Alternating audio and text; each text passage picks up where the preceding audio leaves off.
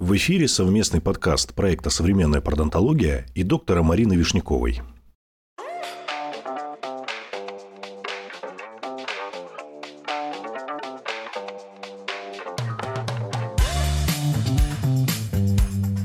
Всем здравствуйте!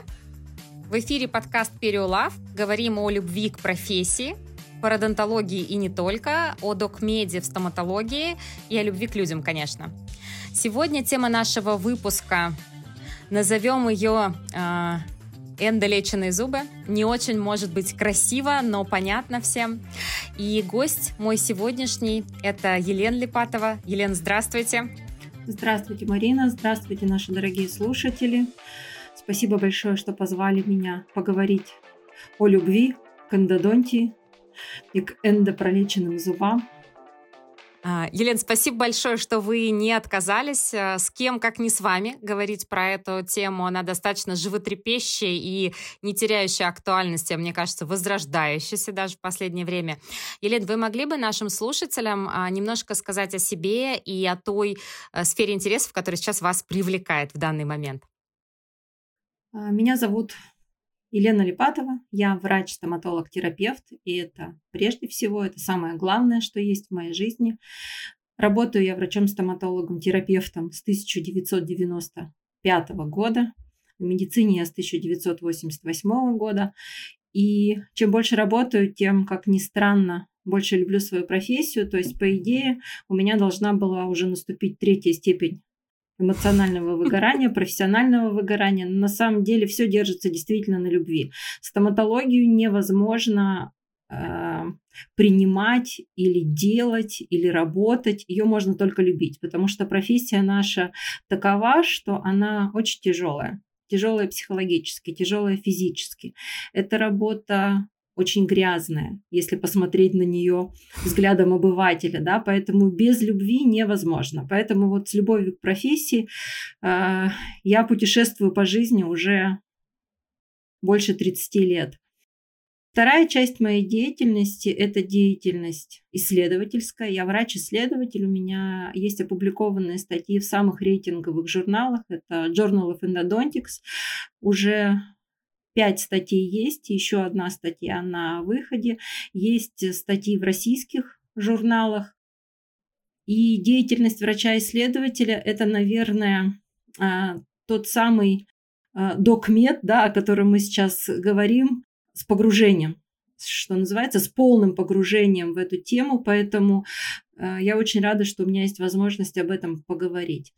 Третья часть моей деятельности – это деятельность преподавательская. Я веду практические, теоретические курсы, и это тоже уникальная возможность передать свою философию, свои знания, свой опыт врачам, как молодым, так и опытным, поделиться какими-то знаниями, умениями, мнениями. В прошлом году я провела 30 курсов у меня было четыре доклада на конгрессах. Каждый раз я брала какую-то новую тему. Для меня это каждый раз такой уникальный опыт покопаться в своих архивах, найти какие-то случаи с длительными наблюдениями, в том числе с повторным лечением.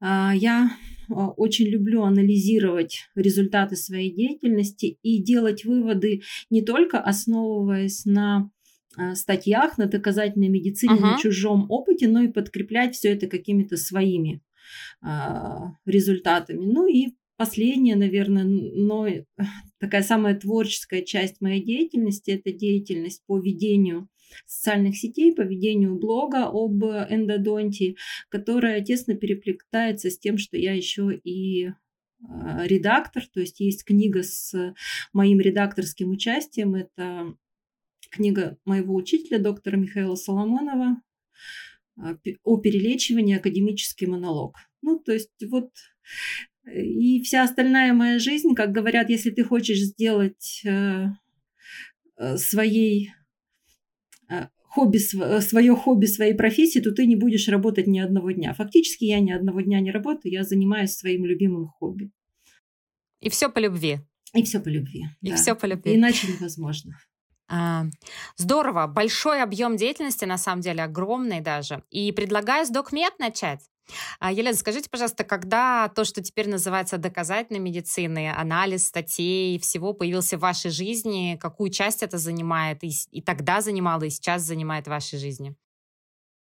А, мало кто попадает в кресло исследователя сразу со студенческой скамьи, ну, наверное, только люди, для которых это такой осознанный выбор, да. То есть я попала в доказательную медицину, а, опять же, с подачи моего уважаемого учителя, доктора Михаила Соломонова, когда стали появляться какие-то проекты, в которых я принимала участие как врач, и э, врач, исполняющий какую-то исследовательскую задачу. То есть первая статья, наверное, вышла где-то году, может быть, в 15-м, в 16-м. И uh-huh. потом, а, ну вот особенно продуктивным был прошлый год, когда в составе группы Марка Версиани а, я поучаствовала в большом, во всемирном проекте исследования анатомии. И сейчас э, по завершению этого исследования выпущено в Journal of Endodontics уже 4 статьи.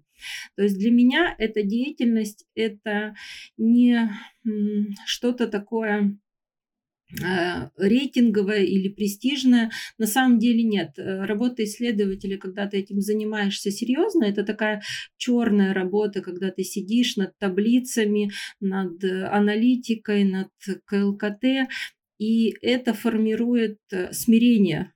То есть ты э, делаешь какие-то вещи очень э, вроде бы банальные, но для твоей практической деятельности это абсолютно бесценно, потому что взгляд врача-исследователя, он на самом деле дает возможность посмотреть на практику с другой стороны. Ты утрачиваешь иллюзии, ты утрачиваешь какие-то а, восторге, да, ты на все смотришь таким очень прагматичным взглядом. Сквозь и призму. Сквозь при... да? сквозь призму. И а, сама по себе доказательная медицина, да, она сначала у врачей появляется такой, как бантик. То есть ты выходишь такой весь в халате, и у тебя есть такой бантик красивый, и ты говоришь, вот я могу там привести доводы доказательной медицины. Потом ты взрослеешь, становишься старше и начинаешь использовать аргументы доказательной медицины для изучения какого-то вопроса. Появляется у тебя интересный пациент или интересный случай, или серия случаев, в которых ты не можешь найти какой-то ответ, почему у тебя не получается, или получается, но не так, как ты хотел. И ты начинаешь изучать вопрос, забиваешь, допустим, в каком-то э, сервисе например, в Google Scholar вопрос о гидроксиде кальция или вопрос о резорбции, и тебе выпадают статьи, и ты начинаешь изучать это. Затем э, Следующий уровень – это когда ты выходишь для отстаивания своей точки зрения и подкрепляешь их с помощью авторитетов. Допустим, ты вышел там в социальную сеть с каким-то спором, или у тебя какой-то доклад э, э, в рамках твоего обучения. Опять же, тебе нужно подкрепить свое мнение. Это уже такой более осознанный уровень. Следующий уровень – это доказательная медицина для понимания методики формирования, собственно, доказательств. Ты начинаешь понимать, что все не так просто. Существуют группы э, определенные научные, существуют группы, которые спонсируют компании, существуют группы, которые поддерживают финансовые интересы э, производителей. И ты начинаешь понимать, что в мире доказательной медицины на самом деле существует очень много подводных камней. И когда ты проходишь понимание вот этого уровня, и ты остаешься человеком независимым, то для тебя доказательная медицина становится логичной частью профессиональной деятельности. То есть я сейчас как раз на этом уровне, когда я участвую в исследованиях, участвую в написании статей, и для меня это в кайф, потому что это дает мне именно понимание. Понимание, уверенность, э, снятие каких-то шор, да, э, решение каких-то вопросов. То есть для меня доказательная медицина – это очень надежный помощник и проводник в моей профессии. Вы можете на сегодня представить доктора, который не в теме и который пользуется литературой старой, даже, может быть, советской в своей практике или опирается на мнение врачей из соседнего кабинета? Существует ли на сегодня такой врач-стоматолог для вас? абсолютно существует. Это нормально, потому что наша профессия, она а, защ... Э, как бы включает в себя такую очень хорошую ремесленную часть.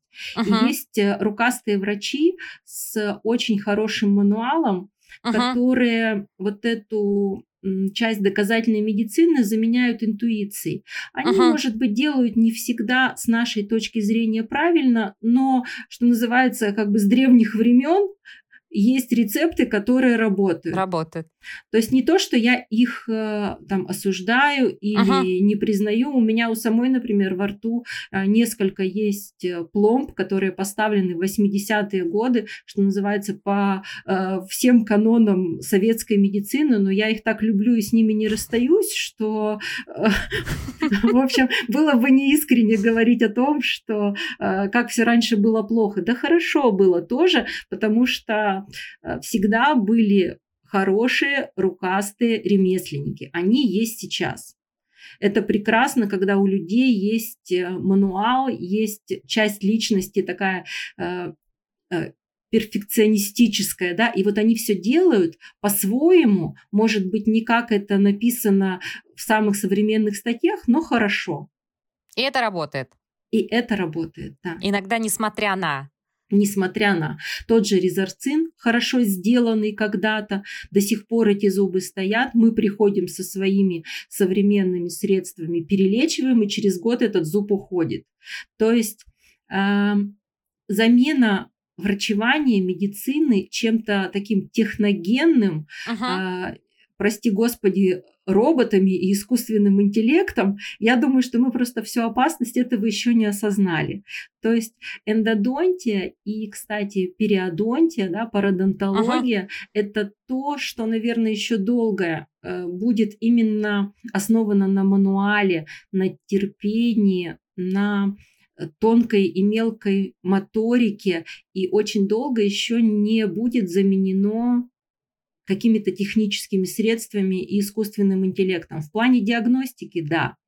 В плане может быть, каких-то алгоритмов да, и предложений оператору клинических решений, да, но в практической реализации мы еще очень долго будем находиться именно на уровне вот этого ремесла. Соглашусь с вами, потому что можно многое передать, но 10 тысяч часов наработанных на инструментации не передашь э, никак, кроме как наработкой своих 10 тысяч часов Совершенно или больше. Совершенно верно. Да, да, я согласна. А, Елена, скажите, пожалуйста, про авторитеты. Вы уже сказали про своего учителя. Как вы вообще относитесь к авторитетам в нашей профессии? Кто для вас авторитет профессиональной деятельности? И куда бежать молодым специалистам, чтобы найти те самые источники информации или мануальных навыков? У меня несколько было таких счастливых билетов, которые я вытянула по жизни. То есть мне досталось, э, во-первых, обучение в Советском Союзе. Меня учил еще Советский Союз и молодая Россия. Я поступила в университет в 90-м году. Традиции старой российской школы, а, какие-то базовые клинические дисциплины, анатомия, все это на препаратах на нативных, затем со второго курса обучения на пациентах, затем интернатура на кафедре терапевтической стоматологии. И все это практика, практика, практика, практика. Это было абсолютно потрясающе, это я сейчас понимаю. Uh-huh. Затем первый год моей работы после интернатуры мне очень повезло с наставником, меня буквально держали за руку и учили именно. А, доктор Соломонов появился в моей а, жизни в 2005 году. Я впервые попала на его лекцию. К тому моменту у меня уже была практически написана диссертация кандидатская, которую я тут же задвинула, поняла, что мне нужно всему учиться заново и начала учиться. И то, что он дал, это клиническое мышление, это а, такие моменты, как case selection, выбор случая, это основы инструментации, основы микробиологии, основы э, диагностических каких-то тестов. То есть это было очень много. Девять курсов я прошла за несколько лет. И у меня появилось понимание, в какую сторону я могу двигаться, чтобы изучать те или иные аспекты еще глубже. Допустим, анатомия – это Марко Версиани. То есть uh-huh. из сегодняшних авторитетов Марко Версиани, его сайт Root Canal Anatomy Blogspot, я считаю, каждый молодой доктор и не молодой, любой должен к этому сайту обращаться, смотреть анатомию, потому что это дает понимание ограничения наших возможностей, с одной стороны, э, бесконечности вероятности строения зубов с другой стороны, и основы для понимания того, что мы не боги. Гистология – это, безусловно, Доминика Рикучи, и его книги, его статьи, э, биомеханика и понимание того, что происходит с зубами в процессе эндодонтии. Это Анил Кишин, заведующий кафедрой университета Торонто. У него две степени по Э, стоматологии и по биоинженерии, и то, что делает он сейчас, это абсолютно потрясающе в плане изучения последствий эндодонтического лечения на биомеханические свойства зуба, и то, что он делает, это компенсация этих последствий. Он э, работает над материалами и технологиями, которые позволяют хоть как-то скомпенсировать последствия нашего вмешательства. Материаловедение э, по каждому из препаратов для ирригации, допустим, матия зендер, эм, для материаловедения в области трикальций-силикатных цементов, это Махмуд Тарабиниджад, Жазет Камильери. То есть в каждой области есть свои авторитеты, и все это направление, которое я получила от доктора Соломонова. А, сейчас у меня две сферы интересов. Это витальная терапия пульпы. Здесь, безусловно, в лидерах европейская школа Ларс Бьордан, кариесология, Генри Фергюс Дункан. Это методики витальной терапии пульпы. Uh-huh. Последнее потрясающее абсолютно руководство 2000 а, 22 год Европейская школа дала руководство по витальной терапии пульпы, очень подробное. Американская школа тоже выпустила руководство, оно тоже по их стандартам сделано, но чуть менее подробное. Это вот одна моя сфера интересов, я об этом и на лекциях рассказываю. Я считаю, что каждый доктор вот эту э, новую или, э, можно так сказать, на новом витке старую тему должен знать, потому что витальная терапия пульпы у взрослых пациентов – это вариант, как избежать эндодонтии. Есть Лучше сейчас эндо... Да, а... лучше эндодонтия – это та эндодонтия, которой не было. Как операция хирургов. Елена, можно сказать сейчас, что есть такое возрождение витальных методов, биологических методов, а, каких-то вот... Мне кажется, что новая эра появилась, снова вернулась аутотрансплантация, которую там как-то забыли, и все это очень активно, и в а, имплантологии тоже свои ткани. это не столько возрождение, сколько переосмысление. Мы поняли, что мы не боги, что импланты – это не лучшая замена зубов, потому что появились появились отдаленные результаты имплантации. У меня есть пациенты, которые третью смену имплантов переживают. То есть никто не отменял переимплантит с его невысоким процентом а, успеха, Выжива... да, выживаемости, выживаемости зубов. Угу. И начались возвращения, и эндодонтисты тоже, они же не дремлют, они проводят большие обзоры, смотрят успех эндодонтического лечения, и он, простите, за последние 40 лет не только не стал выше, да. Он никак не изменился. С нашими никель-титановыми инструментами, с нашими суперсиллерами, с нашими микроскопами, но не поменялся процент эндодонтического лечения в отдаленных результатах и в успехе, потому что ни один зуб из эндодонтии не вышел столь же биомеханически прочным, как он туда зашел. Мы сделали доступ и провели расширение каналов, зуб стал слабее. Пациент начал на нем жевать, он сломался. То есть вот этот вот цикл, он очень быстро проходит. И мы понимаем, что с этим надо что-то делать. Что делать? Ну, не делать эндодонтию. И вот отсюда, мне кажется, пошла э, снова тема витальной терапии пульпы, но на новом уровне уже. И по поводу аутотрансплантации тоже. Uh-huh. Лучший зуб это свой. Я работаю в клинике, которая много лет занимается ортодонтическим лечением. И если раньше мы занимались корпусным перемещением зубов на место uh-huh. отсутствующего, то теперь мы поняли, что не всегда периодонт может перестроиться, и в результате корпусного перемещения у пациентов старше там, 35 лет эти зубы мы теряли. В сроки 5-7 лет происходили uh-huh. А, потери этих зубов. То есть как вариант аутотрансплантация. Мы тоже начали это делать. А, неплохие результаты. Меня очень вдохновляет, допустим, информация, которой э, со мной поделился доктор Борис Шеплев. Они в Новосибирске сделали более 60 случаев, и у них потрясающие абсолютно успехи. Там а, более 50 случаев успеха. Я считаю, это очень хорошо. Это было ну, вот пару лет назад, сейчас, наверное, больше неплохая альтернатива имплантации. Да, Согласна с вами. Поговорили сейчас э, про витальные методы лечения. Это одна сфера, которая сейчас интересна. И еще про одну хотели нам рассказать. И вторая сфера – это резорбции. Здесь тоже есть ага. свои авторитеты.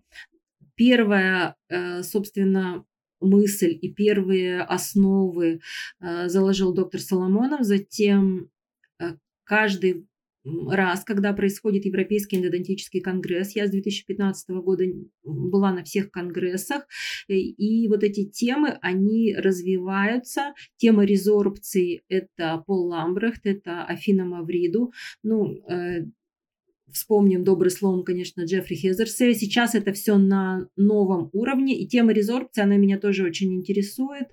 Э, я много таких пациентов веду. Пациенты Э, с четвертым, третьим классом по Хезерсей, ага. наружная инвазивная резорбция, то, что раньше считалось инкурабельным диагнозом. В 2017 году мы в Journal of Endodontics с группой доктора Соломонова, я там тоже участвовала, опубликовали статью о внутреннем подходе по лечению таких резорбций. Очень интересный алгоритм выбора случая пока мы не потеряли, ну вот я не потеряла ни одного зуба у своих пациентов, uh-huh. проведенных по этому протоколу. Это тоже очень интересно, потому что вариант, когда такие зубы удаляются и меняются на импланты, он тяжелый для пациентов. Очень часто это потому что центральные зубы. Uh-huh. Вот, поэтому интересная тема, и я очень благодарна врачам, которые направляют ко мне таких пациентов. Благодаря этому у меня достаточно большой уже опыт, в том числе в принятии, случ... э, принятии решения, когда не надо что-то делать. А есть такая замечательная фраза израильского э, профессора «Лучше иногда стоматолог тот, у которого руки за спиной связаны». То есть иногда не надо ничего делать. Это тоже, это, наверное, самое тяжелое решение в э, практике врачей-стоматологов, в том числе и касаемо повторного энда. Да, это сложный выбор иногда, и не все могут э, все-таки, отдавая отчет, его сделать. А, Елена, скажите, пожалуйста, можно ли сказать, что Михаил Соломонов э, сделал современную эндонтию в России? А, я могу сказать, что он сформировал большой пул грамотно думающих врачей, которые стали его учениками, последователями. Многие превратились в лекторов, которые стали нести вот эту философию в э, ряды молодых специалистов через социальные сети, через курсы. То есть всегда можно опознать, что называется, соломоновца, да, то есть это всегда э, доказательная медицина, это всегда определенный алгоритм э, и принятие решения, и мышления. И я очень горжусь тем, что я была в числе первых специалистов, кто у него учился. И я не перестаю при каждом удобном случае повторять ему лично слова благодарности за то, что он сделал для моей профессиональной жизни. И я очень счастлива, что у меня есть единомышленники. Это потрясающие абсолютно врачи, которые сейчас известны в России. Это Елена Семенькова, это Дмитрий Кудряшов, это Сергей Сапожников, то есть, ну, э, Анастасия Немаева, Ирина Пыш, то есть это люди, которые, с которыми мы говорим на одном языке. Это очень важно. Не только говорить на одном э, национальном языке, но и на одном профессиональном языке. Это люди, которые тебя понимают, которые могут дать совет, потому что врач – это тот, кто всегда нуждается в совете, в поддержке, в некоем консилиуме, да, чтобы Плече, подтвердить свое... Да, иногда. Э, да, иногда критики и э, ну, у меня уникальная возможность, я всегда могу получить критику от э, доктора Соломонова. Это, это очень важно на самом деле, потому что как только ты надел корону, она тут же начинает тебе жать, и ты теряешь себя. Теряешь себя как врача, теряешь себя как профессионала и превращаешься а, в, ну, в нечто опасное, да, такое. А, мне бы этого очень не хотелось. То есть я всегда стараюсь сохранить критичность с одной стороны к себе, а с другой стороны иногда это бывает непросто. Очень важно какое-то внешнее мнение и направление, опять же. То есть не просто, чтобы тебя критиковали, а чтобы тебя направили и ну, дали, опять же, какие-то варианты, потому что а, чем мы, врачи, опять же, отличаемся от Бога, тем, что мы знаем, Бог знает, что Он не врач. И нам самое главное это всегда помнить, что мы работаем для пациента, на пациента. То есть мы работаем не на себя, не на свой э, личный бренд, как это не звучало бы, может быть, э, странно, да. Мы ага. работаем на пациента. И в конечном итоге все наши плюсы к карме – это те плюсы, которые мы приобретаем от вылеченных пациентов. Согласна с вами, потому что иногда кажется сейчас, что а, история про пациента поменялась на историю про а, иногда картинку в соцсети. И за этой картинкой иногда не, самая удачная история с пациентом может скрываться. А, вообще я всегда завидую эндодонтистам, потому что у них есть Соломонов, а в Перио человека, который бы так смог объединить э, а, между собой думающих докторов вот на уровне Михаила Соломонова, к сожалению, не случилось. И, и всегда так с легкой завистью я смотрю и думаю, как круто, что в свое время он появился. И мне кажется, с его появлением как раз где-то в, ну, это к десятым, да, годам, 2010 туда, седьмой, десятый, 15 это была просто эра эндодонтии, мне кажется, в стране. Как тогда, мне кажется, не перелечивали столько никогда. Как вам кажется, что было с эрами эндодонтии в России? Э, ну, я, наверное, как человек, который прошел вот эти вот э, шаги, этапы вместе с российской эндодонтией, могу сказать, что да, очень повезло, что появилась возможность, и нам казалось, что это так обыденно, что ли, что вот доктор Соломонов ведет каждые два месяца в России свой курс, э, врачи приезжают, начинают кто-то учиться, молодые врачи, кто-то переучиваться, кто-то апгрейдить свои знания. И это было настолько естественно, что когда вот сейчас э, такой возможности нет, я понимаю, что мне бы хотелось переслушать, может быть, его лекции снова, а, может быть, услышать какие-то новые его мысли, а, мнения по поводу новых технологий тех же. И мне очень жаль, что иногда а, молодые специалисты лишены вот этой возможности. Я со своей стороны стараюсь на своих курсах передать вот эту философию, философию бережного отношения к зубу, к пациенту. Э, я очень рада, что у меня это получается. Иногда я в качестве обратной связи получаю от врачей, что вот э, как приятно слышать э, ту же философию, что и у доктора Соломонова. Я на самом деле этому очень рада, потому что мне кажется, вот эта философия бережного отношения к пациенту с центром а, именно в, в зубе, да, то есть не внутри себя, не внутри своего эго, а именно а, работа на пациента, мне кажется, что это очень правильно.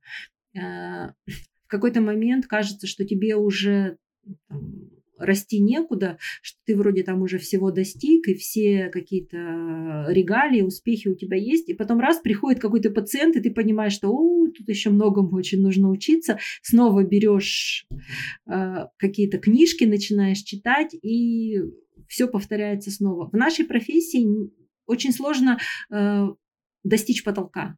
Это Невозможно. бесконечно, бесконечное совершенствование, бесконечный интерес, бесконечные какие-то э, квесты, случаи. Поэтому я благодарна, что у меня есть вот э, такая рука, которая меня начала вести и за которую я могу периодически подержаться. Подержаться. Это круто, вот это ощущение, безусловно, единомышленников, плеча, консилиума, команды, как ни назови, это сообщество, но это очень важно, мне кажется.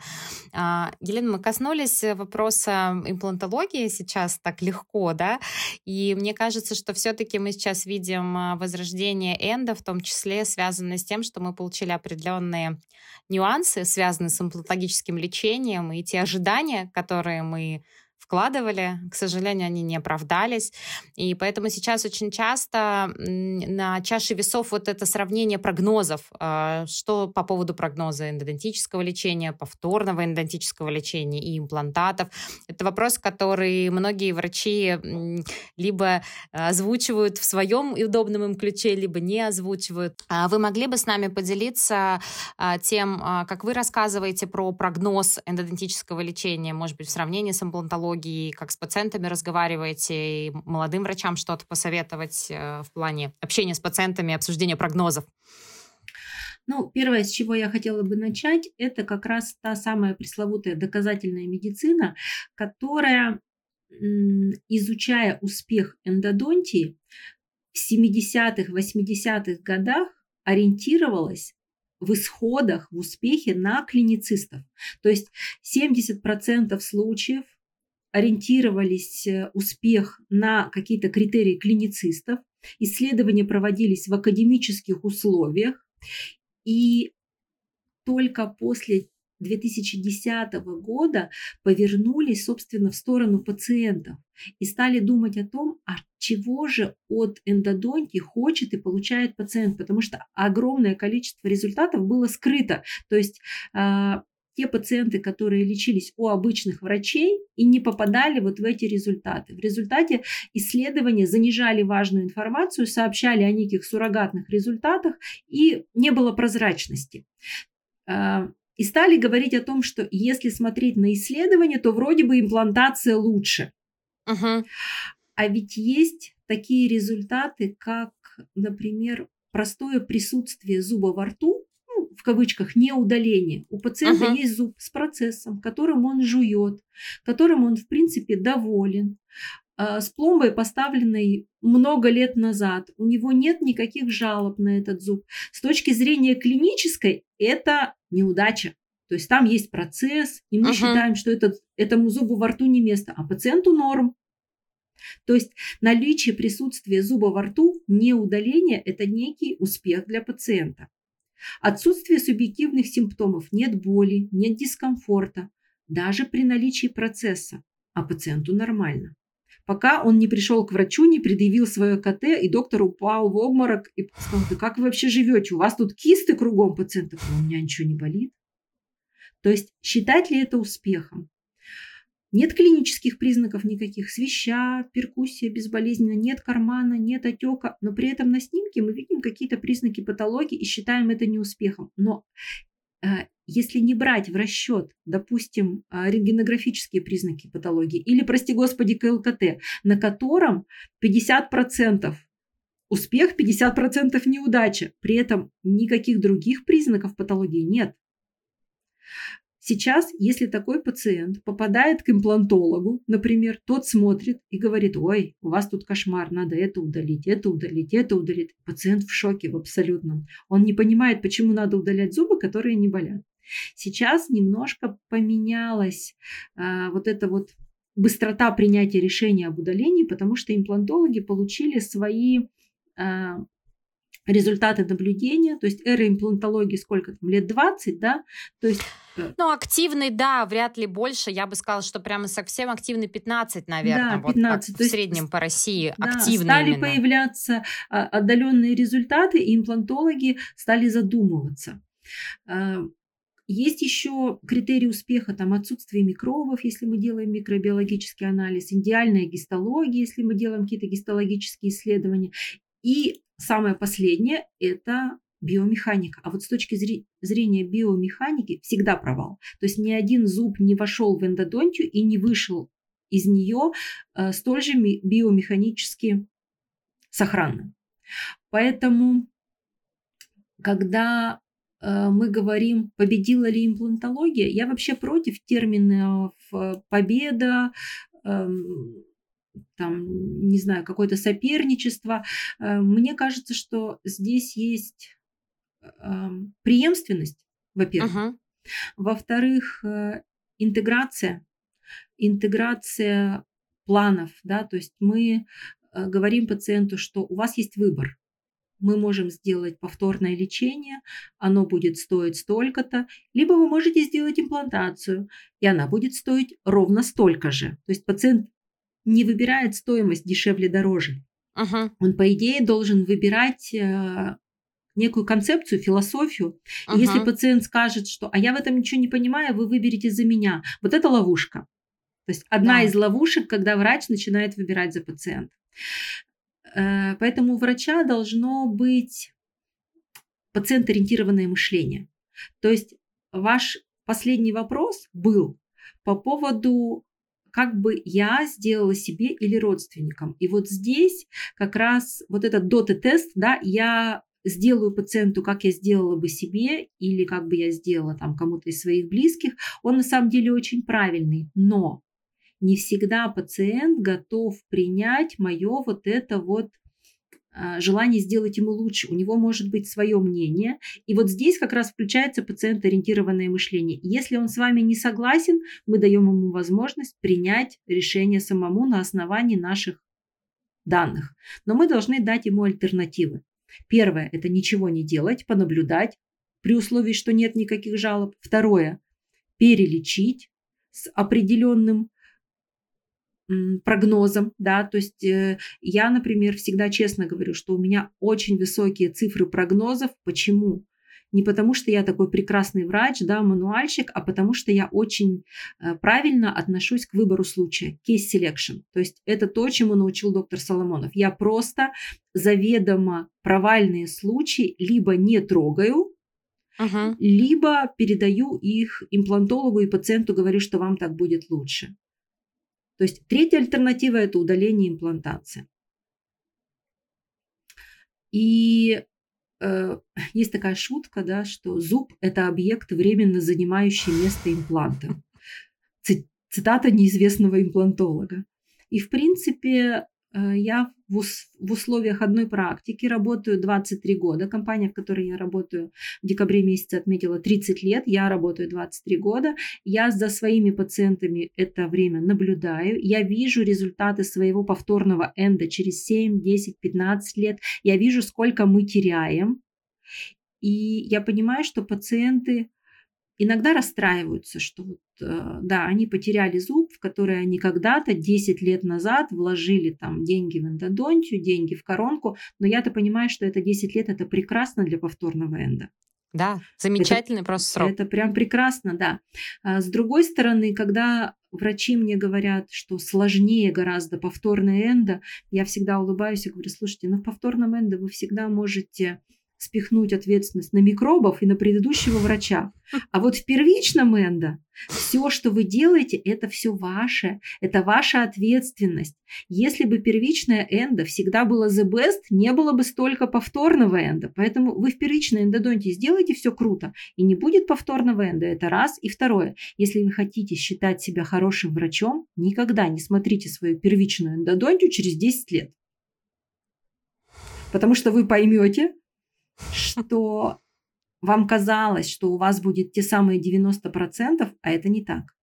Вас победит анатомия нерегулярная, вас победит вторичный кариес, вас победит недисциплинированный пациент, который не сделал коронку, вас победит э, плохая гигиена. То есть очень много моментов. И в конце концов э, вас победит какая-то ваша недостаточная э, часть мануала или ваши какие-то недоработки, там ступеньки, кривизна непройденная. То есть много всегда, факторов. Да, много факторов. И поэтому не обратить ли вам внимание на вновь возвращающуюся тему витальной терапии пульпы?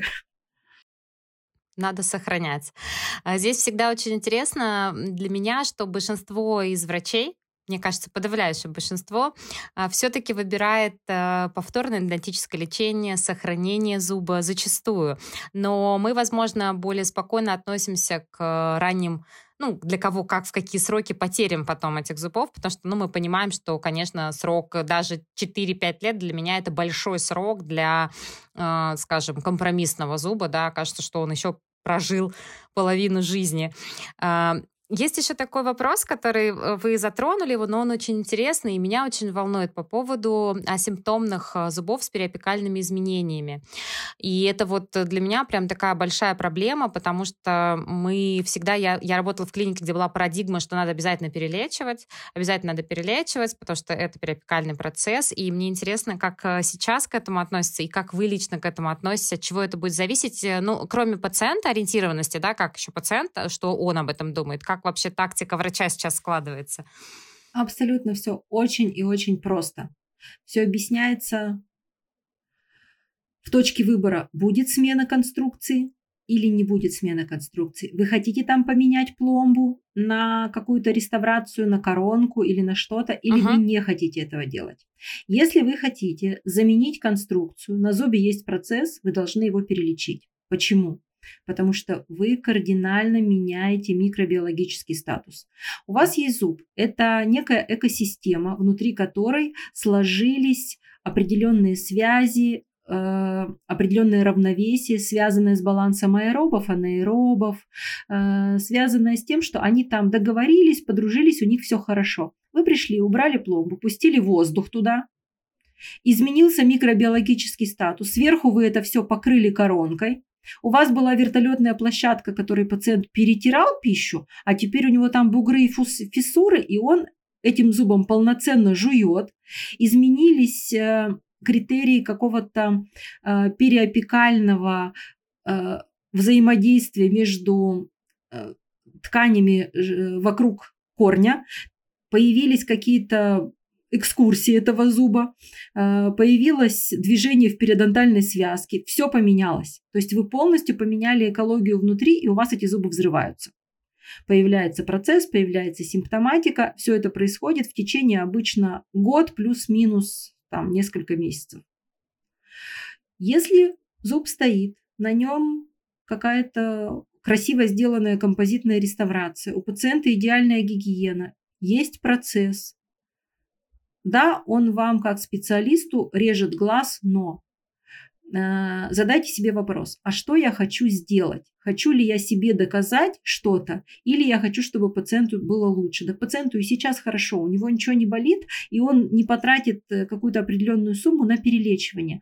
Но вы, сказав ему, что давайте-ка мы понаблюдаем, через полгода посмотрим, если процесс останется таким же, посмотрим еще полгода, а потом еще полгода – и у вас пациент с хорошей гигиеной, сотрудничающий, дисциплинированный, находится под э, наблюдением, и если что-то произойдет, вы говорите, вот сейчас та точка, в которой мы должны вмешаться. Видите, процесс начал увеличиваться. Вот сейчас мы вмешаемся. Пациенты вам будут очень благодарны за это. А если вы вмешались, пациента ничего не беспокоило, а вы там нашли трещину или какой-то э, фактор, который делает восстановление этого зуба невозможным, и пациент очень расстраивается. Его же ничего не беспокоило, вы говорите, зуб надо удалить. Или в процессе эндодонтии многократно увеличивается процесс, э, процент ошибок повторной эндодонтии. Ступеньки, перфорации, перерасширения, и вы перелом инструмента, то есть и вы сделали какую-то ошибку. У пациента все было хорошо, и вы на фоне вот этого хорошо сделали ему не очень хорошо. Вы сами переживаете, пациент переживает. В процессе исправления этой ошибки вы наделали еще ошибок, и в результате все стало не очень хорошо. То есть задайте вопрос, нужно ли это пациенту? И второе, а зачем это нужно мне? Потому что момент э, поработать на свое эго, выставить в социальную сеть, заработать денег, это к медицине не имеет никакого отношения. То есть задайте себе вопрос, а что я делаю как врач? Зачем это нужно мне, как врачу? Потому что как врачу мне бы, может, нужно понаблюдать и посмотреть, есть ли показания к вмешательству.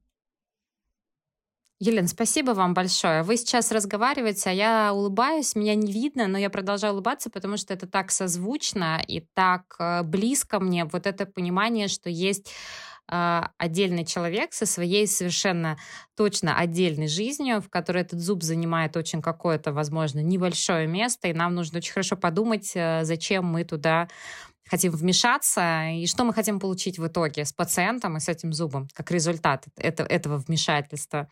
Спасибо, это очень круто сейчас было. Как только а, мышление меняется на пациент-центрированное, и вам жить становится проще, потому что со специалиста в этот момент снимается огромная часть бремени ответственности. То есть э, в декабре я получила свой второй диплом, диплом врача-психиатра. Я прошла профессиональную переподготовку. Мне было это очень нужно, потому что э, для меня люди это всегда, ну, такие загадки, да. Сейчас э, для меня этих загадок стало чуть меньше, потому что я отделила э, некую группу пациентов, э, которые э, они тоже стали пациентами, но теперь для меня уже как для врача-психиатра. Я тоже ставлю какие-то диагнозы, я начинаю лучше их понимать и начинаю лучше понимать себя и окружающих людей. На самом деле то, что происходит в окружающем мире, это тоже очень важно. Отношения между врачом и пациентом, они меняются. И понять, что хочет пациент, и понять, что хочешь ты, иногда это даже важнее. И как только отношения людей, э, они становятся более понятными, я для себя и для своих коллег очень часто говорю, что, знаете, людей любить очень сложно. Любите зубы. Потому что вот э, человека иногда очень сложно любить. Люди бывают невыносимы, люди бывают больны, люди бывают в плохом настроении. Зубы, они, они как бы константны. Любите зубы как часть своей профессии и вам станет гораздо проще жить. Вы перестанете обращать внимание на какие-то мелочи, которые идут со стороны пациентов. Вот пришел человек, может быть, он в плохом настроении, там, не знаю, бухгалтер в период годового отчета, нервный, э, в стрессе, у вас тоже э, какие-то неприятности. Встретились два нервных человека, не ждите какого-то хорошего человеческого взаимодействия. Но как профи вы прикоснулись к зубу, да ты мой хороший, да ты мой прекрасный, да мы сейчас тебя полечим. И вот все начинает как-то налаживаться. Это классный совет, и мы э, вернулись к тому, с чего начали, к любви, да, только теперь уже э, конкретным аспектом да, своей профессии. Я также всегда э, бережно отношусь к паре и люблю пары, и вообще считаю, что, наверное, лучше, лучше, лучше сферы мне не найти было никогда, чем пародонтология, и невозможно без любви, мне кажется, в профессии тоже никак, совсем никак. И да, а когда люб... еще, да, пациент, когда еще становится твоим э, соратником, он начинает чистить зубы, и ты понимаешь, что ты вот из этого безобразия там с камнями, с гноетечением, с карманами сделал конфету с розовой десной, с апельсиновой корочкой вот это. Это же так классно, так круто. Не знаю. У вас какие кайфы э, в эндодонтии? Как, какой самый большой кайф в эндо? А, наверное, сделать что-то такое, что дает пациенту со своим зубом прожить как можно более долгое время. Каждый зуб – это орган, уникальный орган. Понятно, что там, не знаю, печень одна, поджелудка одна, ноги две, руки две, пальцев там 10 на руках, 10 на ногах, а зубов много. И кажется, что если ты один удалил вроде бы, ничего страшного не произошло. Да страшное произошло, вы орган потеряли. Если я могу сохранить орган, мне кажется, это вот э, ну, та самая, то самое предназначение, да, а сначала избавить от боли, потом ввести функцию, потом сделать эстетику, и человек будет с красивым, функционирующим, здоровым органом жить свою прекрасную единственную жизнь и вспоминать меня добрым словом. Это самое большое удовольствие да, сохранить да. жизнь зубу. Да. Здорово. Елена, спасибо вам большое. Это было очень э, эмоционально и, мне кажется, здорово. Я получила, не знаю, как наши слушатели, но я получила заряд э, бодрости, любви к профессии, желания двигаться дальше и делать этот мир, мир зубов хотя бы, несколько лучше. Спасибо а... вам большое, Марина. Я вам очень благодарна за беседу, за то, что дали мне возможность высказаться. Спасибо. А, Елена, спасибо большое. Я сейчас подведу небольшие итоги для наших слушателей. Оставайтесь с нами. Сегодня мы поговорили с Еленой про любовь к эндодонтии, несмотря на то, что подкаст про перио. А, поговорили о тех источниках знаний, которые есть э, для врачей-эндодонтистов. Мне кажется, Елена дала нам много интересной информации и ученых, которые занимаются каждой своей сферой, новыми веяниями в эндодонтии, какими-то лайфхаками в плане общения с пациентами.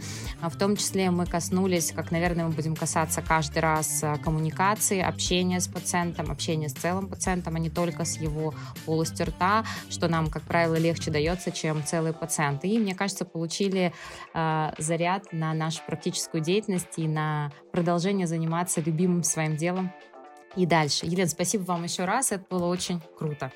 Спасибо большое, Марина. Я хочу коллегам пожелать самое главное – это беречь себя, потому что классический принцип полетов на самолете сначала надеть маску на себя, а потом начать помогать другим, он по жизни тоже действует. Если вам будет хорошо и вашим пациентам будет хорошо, поэтому берегите себя. Берегите себя, а мы с Еленой будем беречь Энда и пара. Да. Всего доброго. Спасибо. До свидания. До свидания.